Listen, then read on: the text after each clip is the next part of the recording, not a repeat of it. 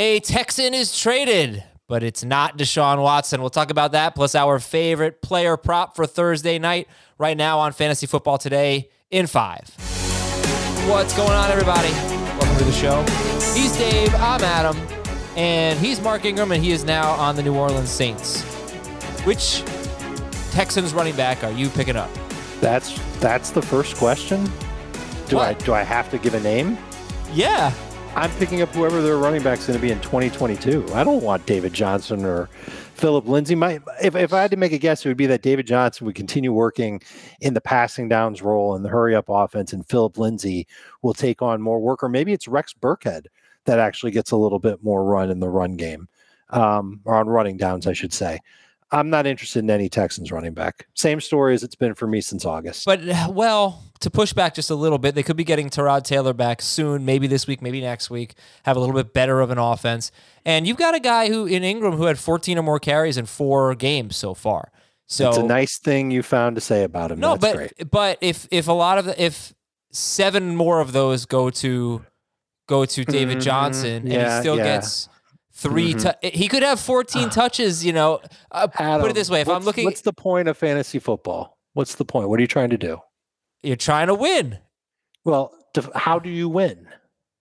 I don't know where you're going with this, Dave. You win by getting stats, lots of yards, touchdowns, maybe catches if you're legal. Yes, that's the thing. He's got catches. He's got some catches. Oh, oh, He's got great. 19 in seven games. Oh, I mean, let's just go crazy. He's averaging almost three catches per game. He got five in two of his last three. I don't even know who you're talking about, but whoever this is, it's not great. David Johnson. All right, fine. So Brandon Bolden or David Johnson. Brandon Bolden. Okay, Next. okay, fine. you know who I want is Mark Ingram because I think the Saints realized that they can't put all this work on Alvin Kamara's plate. And Kamara can be used a little bit more in the passing game. We saw that on Monday. That was nice. Let's keep that going. Ingram knows what his old role old role used to be. Maybe he gets 10 carries per game. Hey, maybe he does this thing, Adam. It's called scoring a touchdown. That's worth this many points in fantasy football. That's good. Okay. Ingram belongs on fantasy rosters for sure now, and not just as a guy that might get 14 touches in a game. No, he actually has touchdown potential every single week playing in New Orleans, and he might get some decent yardage too. Absolutely, a guy who could fill in as a bye week replacement right. at running back. I welcome another running back into our thin talent pool at running yeah. back in 2021. like David Johnson. Uh, all right, we got about two minutes left. Uh, we got two minutes left, so let's talk about Philip Lindsay for the remainder of the time. Antonio Brown might have a long term, more long term heel injury. So you heard Dave on the show this morning or yesterday morning, full length show on Wednesday, say that Mike Evans was a sell high. Are we retracting that now? A little bit. It depends on how long Antonio Brown's out, and until the Bucs put him on IR. Well, I, I guess I shouldn't say that. Like usually, a team is smart about when they put players on IR, and they expect that player to be back in a couple weeks. And so, if they don't put Antonio Brown on IR, that would mean that he might be back in one week. But this is the team that didn't put Rob Gronkowski on IR, and he's been gone how many weeks? It's been more than three.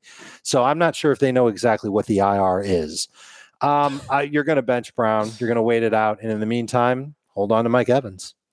Okay, uh, and then it's going to be Mike White starting for the Jets, not Joe Yes. Flacco this week. I actually watched his film today.